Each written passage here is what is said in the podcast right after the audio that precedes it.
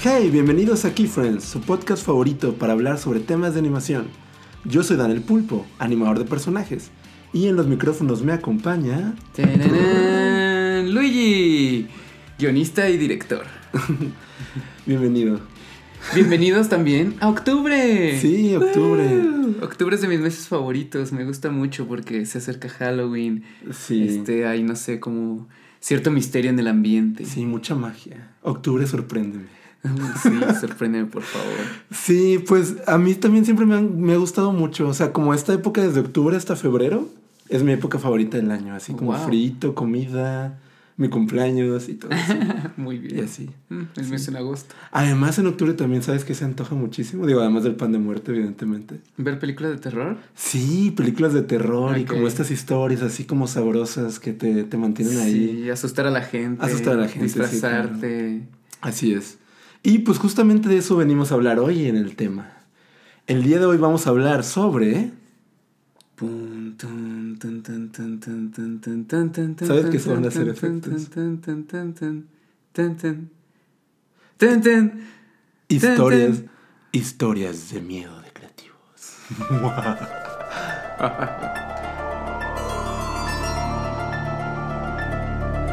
Wow, Es inicios de octubre, todavía tengo que practicar mi risa macabra. ok.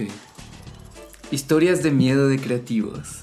Pues en este episodio especial vamos a contar algunas historias de terror con las que nos hemos cruzado trabajando en el medio de animación o de diseño, de cine o siendo freelance o incluso dentro de alguna empresa. Sí, decidimos recolectar con algunos amigos y, y key friends del mundo, de todo el mundo, Wow. eh, algunas historias como menciona Luigi, porque pues sí, hay, hay historias de miedo que no solo son con monstruos eh, ficticios, hay monstruos reales allá afuera. Exacto, así que tengan mucho cuidado, sobre todo en este mes donde andan sueltos. Así es. Pues vamos a empezar con la primera historia que tenemos preparada y se titula El conjuro del cliente. Clementino era un chico trabajador ilusionado por la vida, con un prominente futuro en el 3D. Después de varias experiencias positivas, sentía mucha seguridad en sus habilidades y confianza en la nobleza de la gente. Un día, recibió una inesperada visita de un caballero, que vestía un traje morado y tenía un reloj dorado en su bolsillo. La apariencia excéntrica de este personaje le causó curiosidad, pero un cliente era un cliente. Además, había algo embriagante e hipnotizante en la forma en que hablaba, su acento inglés, su porte. Parecía alguien muy importante y seguro de sí mismo. El caballero se presentó como Lucy Fernando, pero que prefería que le dijeran Lucy, originario de Londres y reconocido en el mundo de los negocios internacionales. Después de una cálida charla y un delicioso té de tila, el caballero del traje morado apalabró con Clementino un paquete de animaciones 3D, que bajo la promesa de después darle mucho más trabajo y conseguirle poderosos contactos, logró cotizar bastante barato. Clementino, emocionado por las posibilidades y puertas que Lucy podría abrirle, se puso a trabajar enseguida. Al pasar los días, Clementino hizo su primera entrega, la cual fue rechazada por Lucy, pues este le dijo que necesitaba mayor calidad en sus renders. Clementino, confundido, pues los términos de su trato establecían este tipo de calidad, tuvo ganas de decirle algo a Lucy, pero sintió como como si su voz no pudiera salir, algo muy extraño que no había experimentado antes. Así que no tuvo más remedio que sonreír y acceder a los cambios. Al final, cuando por fin Clementino terminó y entregó el trabajo, Lucy, complacido por el resultado, le agradeció a Clementino y por alguna razón se despidió con una macabra risa. Clementino, feliz por su desempeño, le mandó la cuenta final al correo de Lucy, lucyfernando.hotmail.com, y se dispuso a dormir. Los días pasaron, y Clementino aún no obtenía respuesta, ni veía pago alguno reflejado en su estado de cuenta, por lo que decidió enviarle mensajes, pero lo dejaron en visto.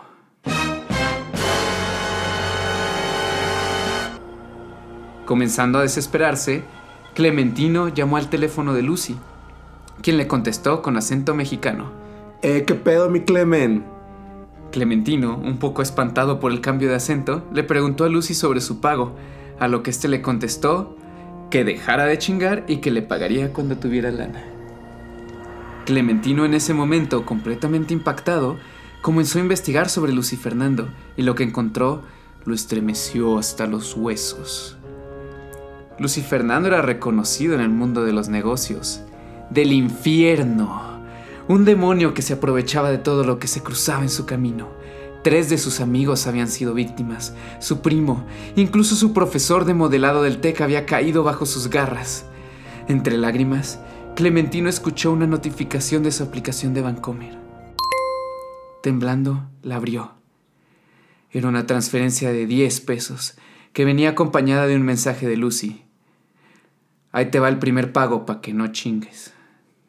Clementino se dejó caer al suelo. Su alma ya no le pertenecía. Le pertenecía al cliente.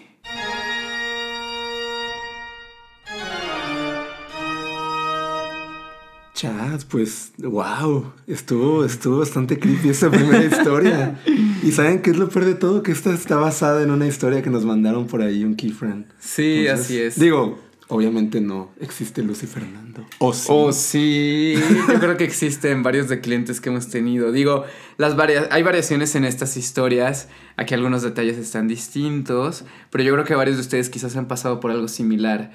Es ese cliente que con su encanto y su carisma te un poco embruja en que... Sí, te bajan la luna en las estrellas. Exacto, te prometen mil cosas. Claro no, ves, no ven necesario la firma de un contrato, no ven necesario el pago de un adelanto. No. Hay confianza, no te preocupes, te voy a dar un montón de chambas, un descuento. Y suele ser cuando somos artistas jóvenes, ¿no? O sea, creo que pasa mucho, uno ya se va, digo, a la burra no le hicieron arisca. Digo, no nació arisca, la hicieron arisca, así se dice, creo. O sea que, pues, uno, después de ciertos tropezos en la vida, pues, empieza a cuidarse más, ¿no? Sí, yo creo que son lecciones, lecciones muy importantes. Y yo creo que, o sea, si vas aprendiendo, te puede pasar, como dices, desde los inicios. Sí. O igual luego tienes suerte y es algo que te pasa un poco más adelante. Que incluso si no te pasa al principio, pues agarras esta confianza de que, nada, pues en esta industria todo, todo formal, todo se paga bien y pues... Sí, que mira, te diré que... pasar de todo. A mí personalmente nunca me ha pasado que un cliente no me pague. O sea, sí ha habido como problemas con que tardan y estar ahí mandando, molestando y todo. Pero por suerte es el día de hoy todos me han pagado. Sí, pero sí, también afortunadamente. Sí me han contado muchos amigos freelance que de repente se sordean o aplican el ghosting o... O sí, está muy, está muy cabrón. Sí, de hecho, en esta historia en particular, al final sí lograron que le pagaran todo, pero pasaron bastantes meses. Sí, e pero... incluso, pero tuvimos otra, otra historia de otro amigo en el que no le pagaron nunca. No. Sí, hay, hay, historias muy macabras. Que está hasta la fecha que no recibe su pago. No, le sorprendería saber cuántos creativos se quedan allá afuera sin, sin recibir su pago. Sí, así y con el trabajo completamente entregado. Sí, no. Siempre usen marcas de agua, no se dejen. Marcas de agua, sí, varios tips hay por ahí. O sea, también protéjanse con contratos. Eh, los adelantos también o sea, yo creo que son necesarios para empezar a trabajar. Cotizaciones, que esté bien explicado todo. Digo, a lo largo de estas historias vamos a ir también comentando un poquito de. Probablemente como tips muy por encimita. Sí. De qué podría haber, no sé, ayudado tal vez en estos casos. Pero bueno, uno es joven, se le hace fácil. Sí. Y pues dice que sí. A mí también me pasó que yo al inicio aceptaba un buen de trabajos que, que probablemente no estaban tan padres o que no sonaban tan legit. Pero Pero pues bueno, uno tiene que comer, ¿verdad? Pues sí. Ah, pues pobre Clementino, esperemos esté mejor. Pobre Clementino. Sí, ojalá que sí y que no, que no le vuelva a pasar. Y bueno, otra cosa curiosa que nos falta agregar de eso es que casi siempre al final te enteras de que este tipo, o sea, que este cliente, digamos Lucy Fernando, ya ha engañado a otros relacionados contigo en la industria Eso está o muy tiene casos similares. Digo, porque un poquito de research eh, para el cliente que le vamos a hacer algo igual sirve, ¿no? O sea, sí está como bien como ahí un Google, un googlazo así de que quién es tal tal. Sí, incluso con gente de confianza que tengas que quizás hayan o sea, claro. colaborado con, con, esta empresa o con este cliente en particular. Sí. No sé. sí, no se trata de ser así como inseguro en el mundo y andar de paranoico, pero, pero... hay precauciones que se pueden tomar, ahí dependiendo. De Sí, repente no. ahí hay gente que te da la vibra, digo. Sí, hay que cuidarse mucho. Pues bueno, vamos a pasar a la siguiente historia. Una macabra historia llamada El trabajador fantasma. Rigoberto era un joven de 22 años, recién egresado de la carrera de animación. Tenía la vida por delante y muchos sueños por cumplir. Casarse, adoptar una mascota, conocer a Glen King, cosas sencillas vamos. En fin, Rigoberto había trabajado duro y tenía un portafolio bastante decente, con el cual logró colocarse en una entrevista de trabajo para un estudio pequeño en la ciudad. Para su suerte, todo salió muy bien, y Rigo tendría que presentarse el próximo lunes a las 9 de la mañana en la oficina. El plan parecía marchar de maravilla, pero Rigo no estaba preparado para lo que le esperaba. Todo parecía aparentemente normal en su trabajo. Sus compañeros eran buena onda, su sueldo decente, los proyectos divertidos y le compraban pizza los viernes. Pero había algo que Rigoberto comenzó a notar al pasar las semanas. Su piel se comenzaba a tornar transparente y sentía como si nadie más lo notara en el mundo. Rigoberto se comenzó a volver invisible. Esto lo volvió loco conforme pasaba el tiempo. Rigo veía a sus compañeros de oficina, pero fuera de su oficina, él seguía existiendo. Hasta que un día decidió buscar su nombre en los registros del gobierno y lo que encontró lo hizo enloquecer. Rigo no aparecía en ningún lugar registrado, en el SAT ni en el Seguro Social. Rigo se había transformado en un trabajador fantasma.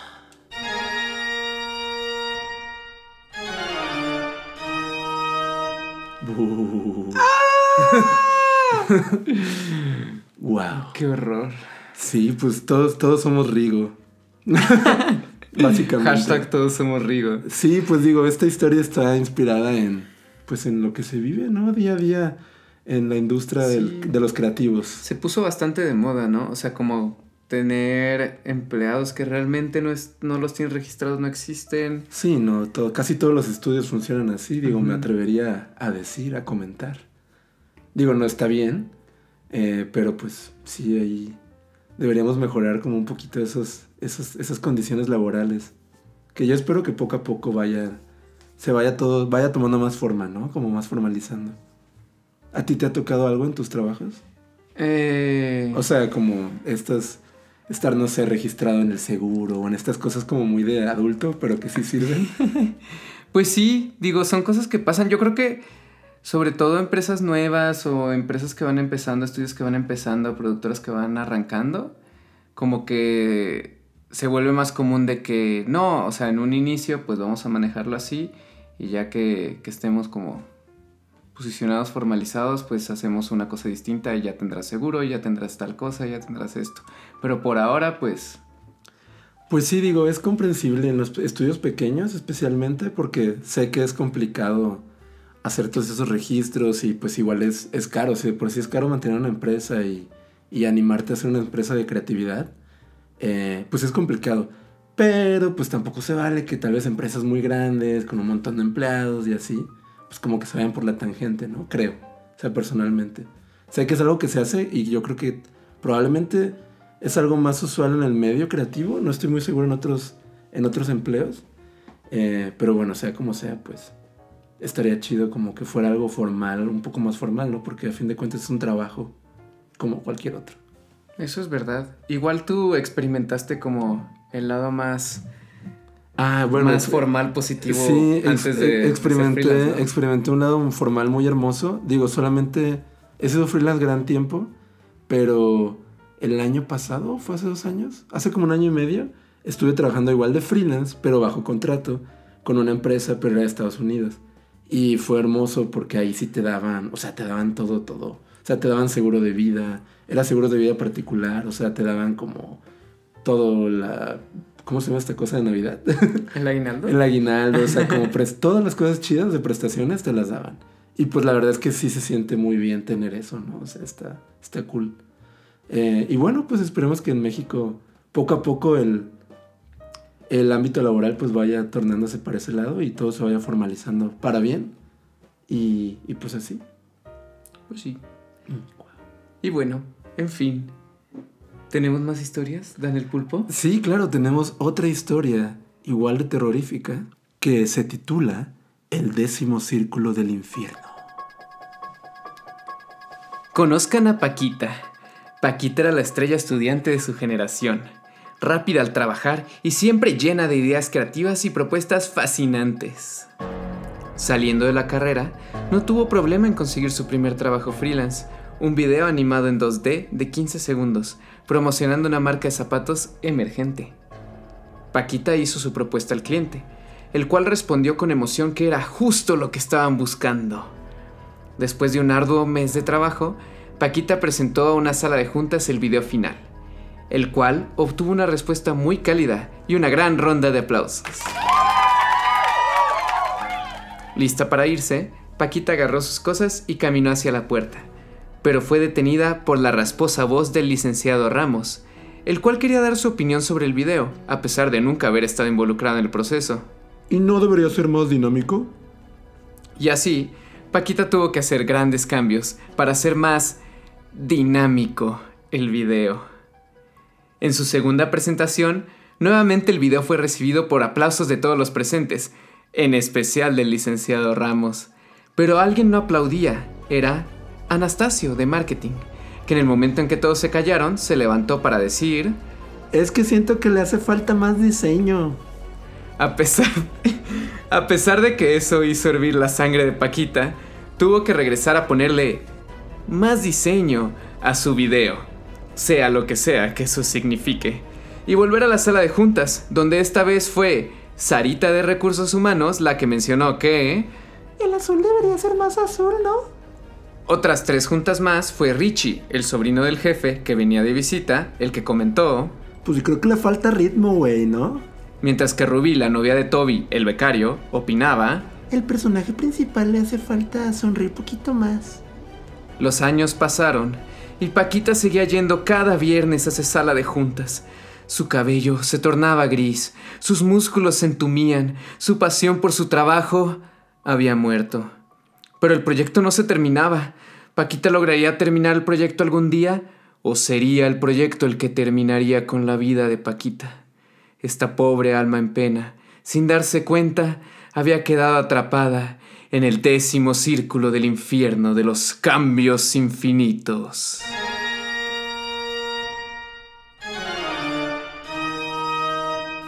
Ay, güey. Ay. Qué miedo.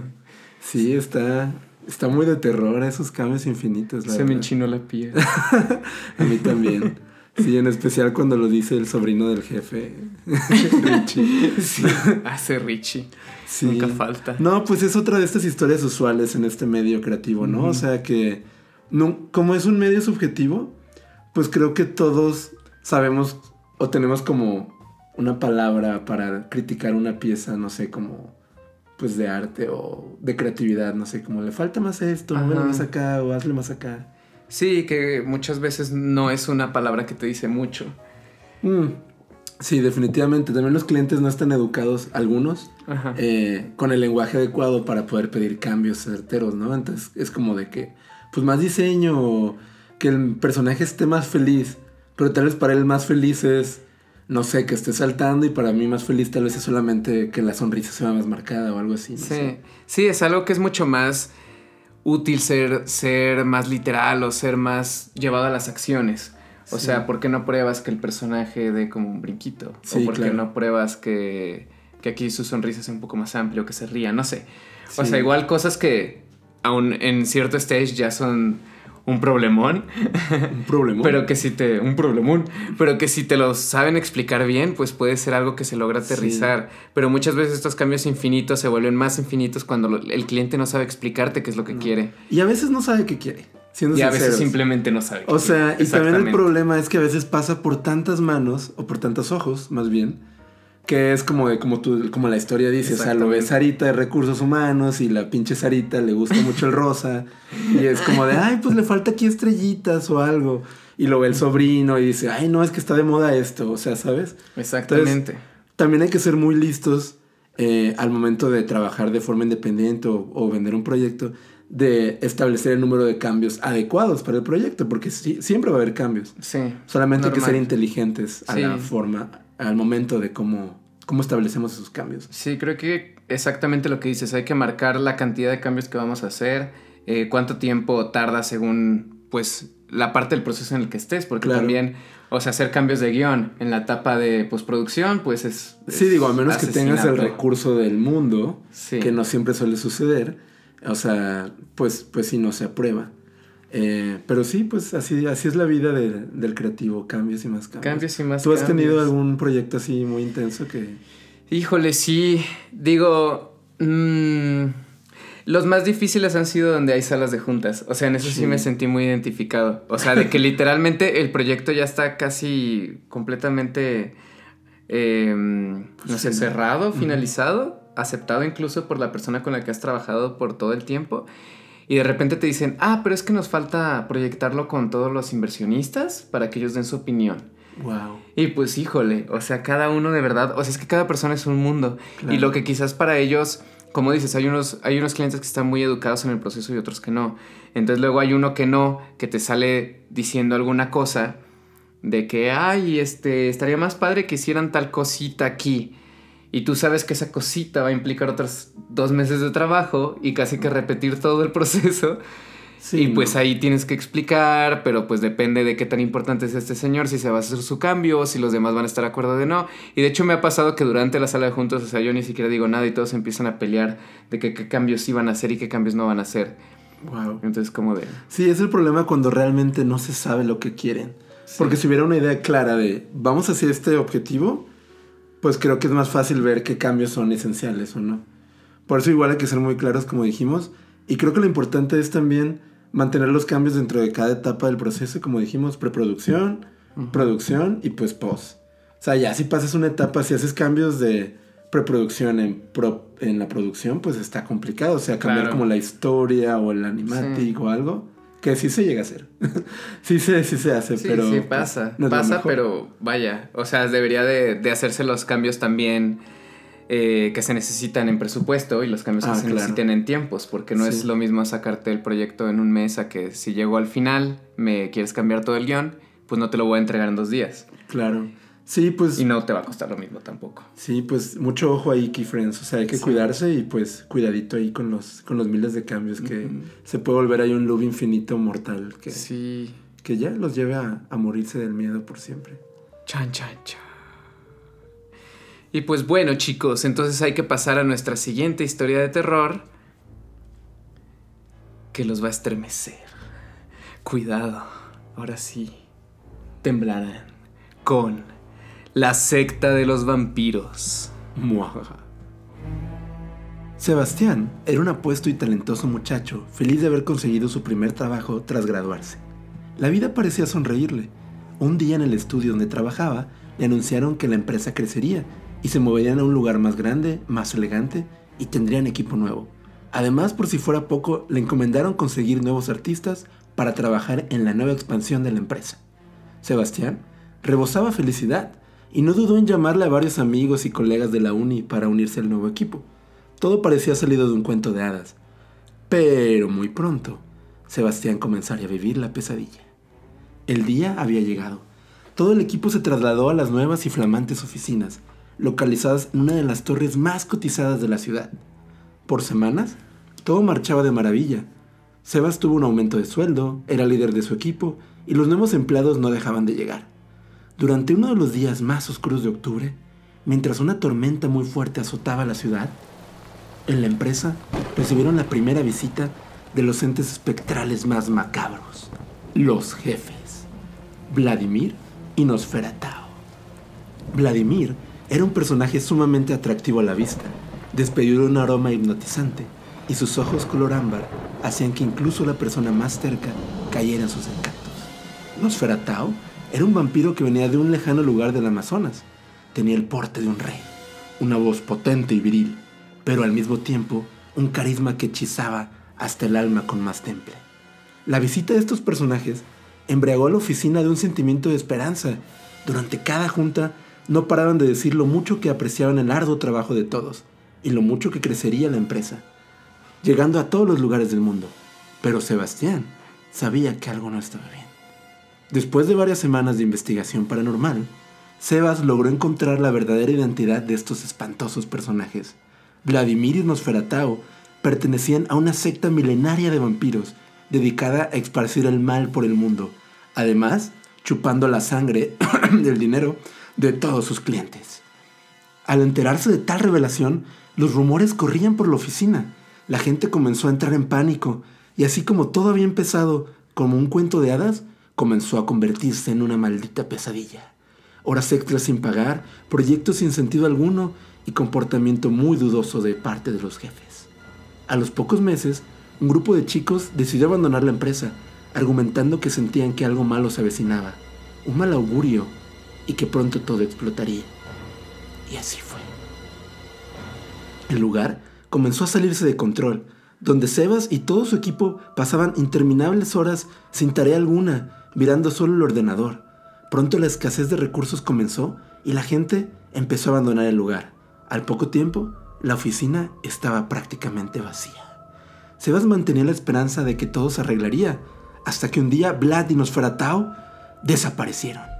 Nadie les podía dar razón de dónde se encontraban y al parecer habían obtenido ya lo que querían, las almas de sus clientes. Hasta el día de hoy aún se escuchan los lamentos de algunos trabajadores del lugar, mendigando por sus pagos y finiquitos que nunca llegaron, y buscando que un alma los consuele.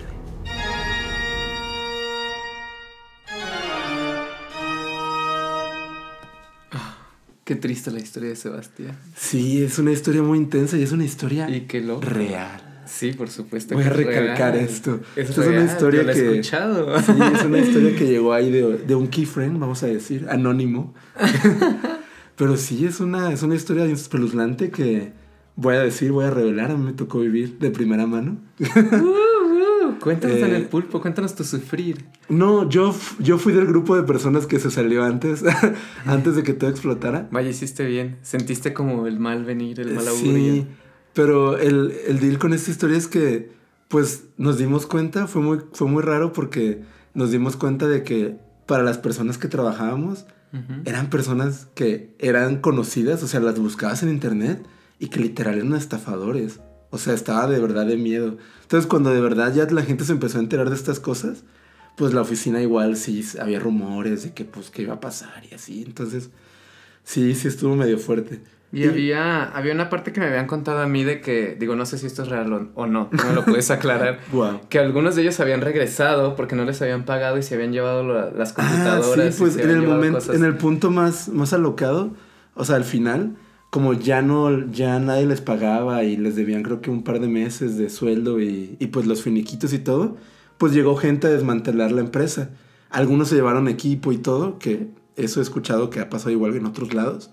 Eh, y después de eso, los que no tuvieron, pues no sé, tal vez la suerte de llevarse algo, después embargaron la empresa.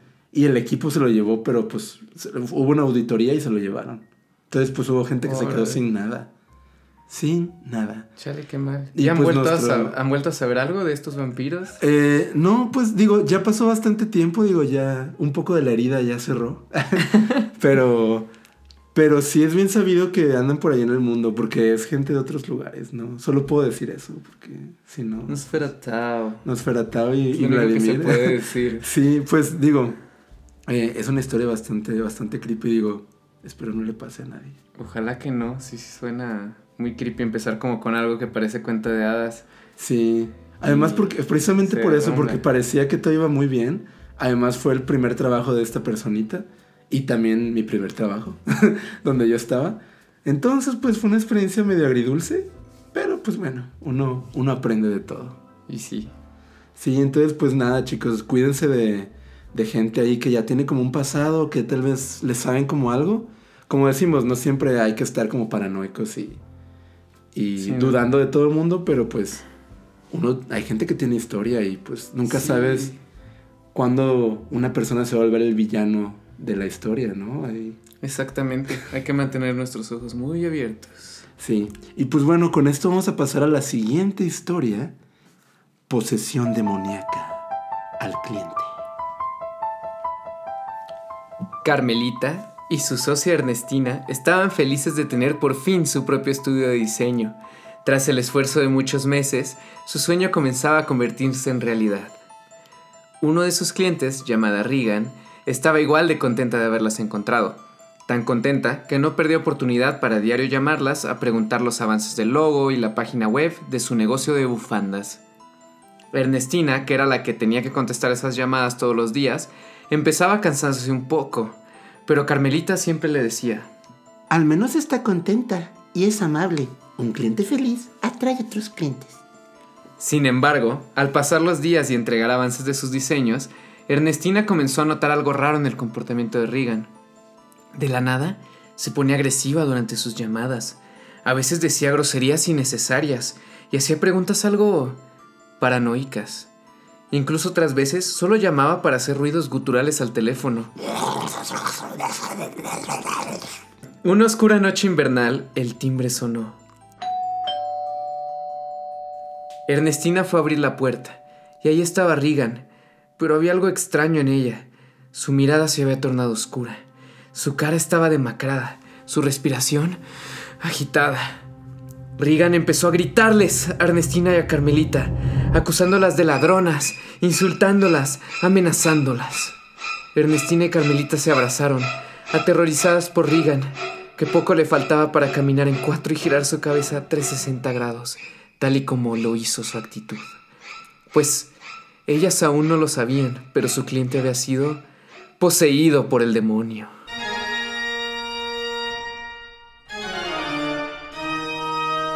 Chan, chan, chan. ¡Chan, chan! Uy, qué miedo. Sí, esto también es una historia real. Sí, de, de Que nos contó un keyfriend. Un keyfriend amigo. O una keyfriend. ¿Quién O sabe? une. Une. Un keyfriend. Un keyfriend. Un keyfriend. Eh, sí, pues sí, es una historia muy terrorífica. A mí nunca me ha pasado eso. Que un Em, cliente se me ponga loco así. No, a mí tampoco. Bueno, a este nivel no. Tan loco. sí. Me ha pasado que de repente como que el cliente se exalta poquito y hay que tranquilizarlo Sí, y pues. que normalmente es como que traen alguna otra cosa Ajá. y como que se descargan contigo, pero en este caso en particular s- se, des- se les deschavetó así completamente. Y bueno, cabe mencionar que eh, Ernestina y Carmelita nunca le dieron razones de desconfianza, todo lo entregaban bien. Este, siempre estaban en constante comunicación, que era Sí. otra de las, de las Digo, cosas. lo más triste de la historia real es que entregaron el trabajo, o sea, entregaron Sí. todo y por el miedo a que las demandaran o algo, porque por alguna razón el cliente enloqueció y las acusaba de, pues de que de ladronas, por alguna razón. Sí, pues sí, fue una persona que empezó a- con la paranoia total. Pues suena que realmente era una persona muy cabrona y quiso hacerle la mala jugada y asustarlas o asustarles. Suena un poco así, digo, muchas veces se aplica esa, o sea, como que tratan de encontrar algunas técnicas de intimidación con, contigo y, Claro. y de Sí, igual no. o, de- o hacer que bajes el precio o no hacerte el último pago o presionarte a que entregues más rápido, no sé, o sea, puede cambiar la gravedad del asunto. Sí. Sí, sobre todo pasa con, pues, digamos, profesionistas más bebés, menos experimentados. Y pues se les hace fácil a estas personas como echar ahí miedo y pues ya amenazar con no hacer los últimos pagos o pues nomás irse y ya. Sí, Sí, pues exactamente. trae miedo. Sí, sobre todo se aprovechan de negocios que van arrancando, este, o gente que es extra amable. Claro, sí, Porque sobre pues todo. también agarras según la personalidad lo que te permite y, Claro. y eso pues Y en este, me- todavía más macabro. en este medio suele haber gente un poquito introvertida, entonces eso lo hace peor aún porque pues cuando hay problemas así, pues sí hay que alzar la voz y tratar de pues llegar a un consenso, a una negociación. Digo, está de miedo, yo no, no lo he experimentado, espero nunca pasarlo.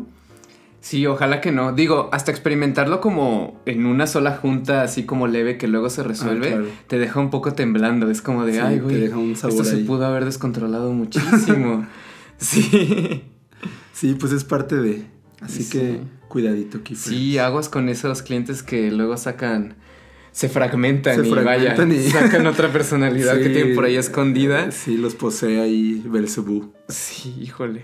Pero bueno, ahora sí se nos presenta nuestra historia final. Una historia bastante curiosa que llegó de una forma inesperada y que nos... Nos contó por ahí une amiguite. Une, amiguite. y wow, sí que nos dio bastantes escalofríos. Sí, sí, estuvo buena. Esta historia se titula El poltergeist de la oficina. Maca era la chica más feliz de la oficina. Siempre recibía a sus compañeros con una sonrisa. Era optimista, alegre, enamorada de la vida vaya. Pero solo había una cosa que hacía hervir la sangre de Maca, Que movieran sus cosas del lugar, coño. Un día, al llegar a la oficina, Maca notó que alguien había movido sus lápices del lugar. Sin tratar de perder la paciencia, le pidió a sus compañeros amablemente que no movieran las cosas de su área de trabajo. Todos voltearon a verla extrañada diciendo, Maca, cariño, relájate, que te va a dar algo. Y pues le dio algo. La semana avanzaba y cada maldito día Maca encontraba sus cosas fuera de lugar. Maca comenzó a sentirse paranoica y a punto de perder la cabeza. Volteaba sin parar a ver a sus compañeros de trabajo, buscando al culpable. Incluso se había rumores de que había un poltergeist acechaba la oficina. O que Maca había enloquecido. Fragmentada, vaya. Está flipando, tío. Pero ella siguió buscando sin saber que algo más horroroso sería la razón de sus problemas. Al final de la semana, Maca llegó muy cansada y sin ganas a la oficina, tratando de mantener su cordura. Al momento de entrar a su cubículo, encontró algo que hizo que despidiera un grito de horror que estremeció a toda la oficina. ¡Ah! Su pluma favorita de su tableta se encontraba con pequeñas mordidas. Pequeñas mordidas, coño. Y eso la hizo enloquecer. Buscando un culpable, Maca revolvió toda la oficina y a punto de perder totalmente la sanidad, se topó con la respuesta. Una gigantesca rata, sacada del mismísimo infierno, la observaba desde lo alto de uno de los cajones. Maca perpleja, perdió las fuerzas y se desvaneció.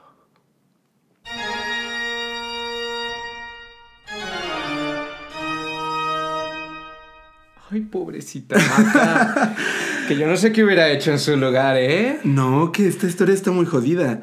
Pues, digo, esta historia no es como una historia normal de Catriva. Ajá, sí, diga, digo, quizás fue un, esto no es esta algo fue un que- bonus, fue un Ajá, bonus, fue una vamos. historia bonus porque no podíamos no contarla. Sí, una, un, un, un keyframe por ahí, una keyframe, un, un keyframe, nos contó la historia y se nos hizo muy, muy cagada.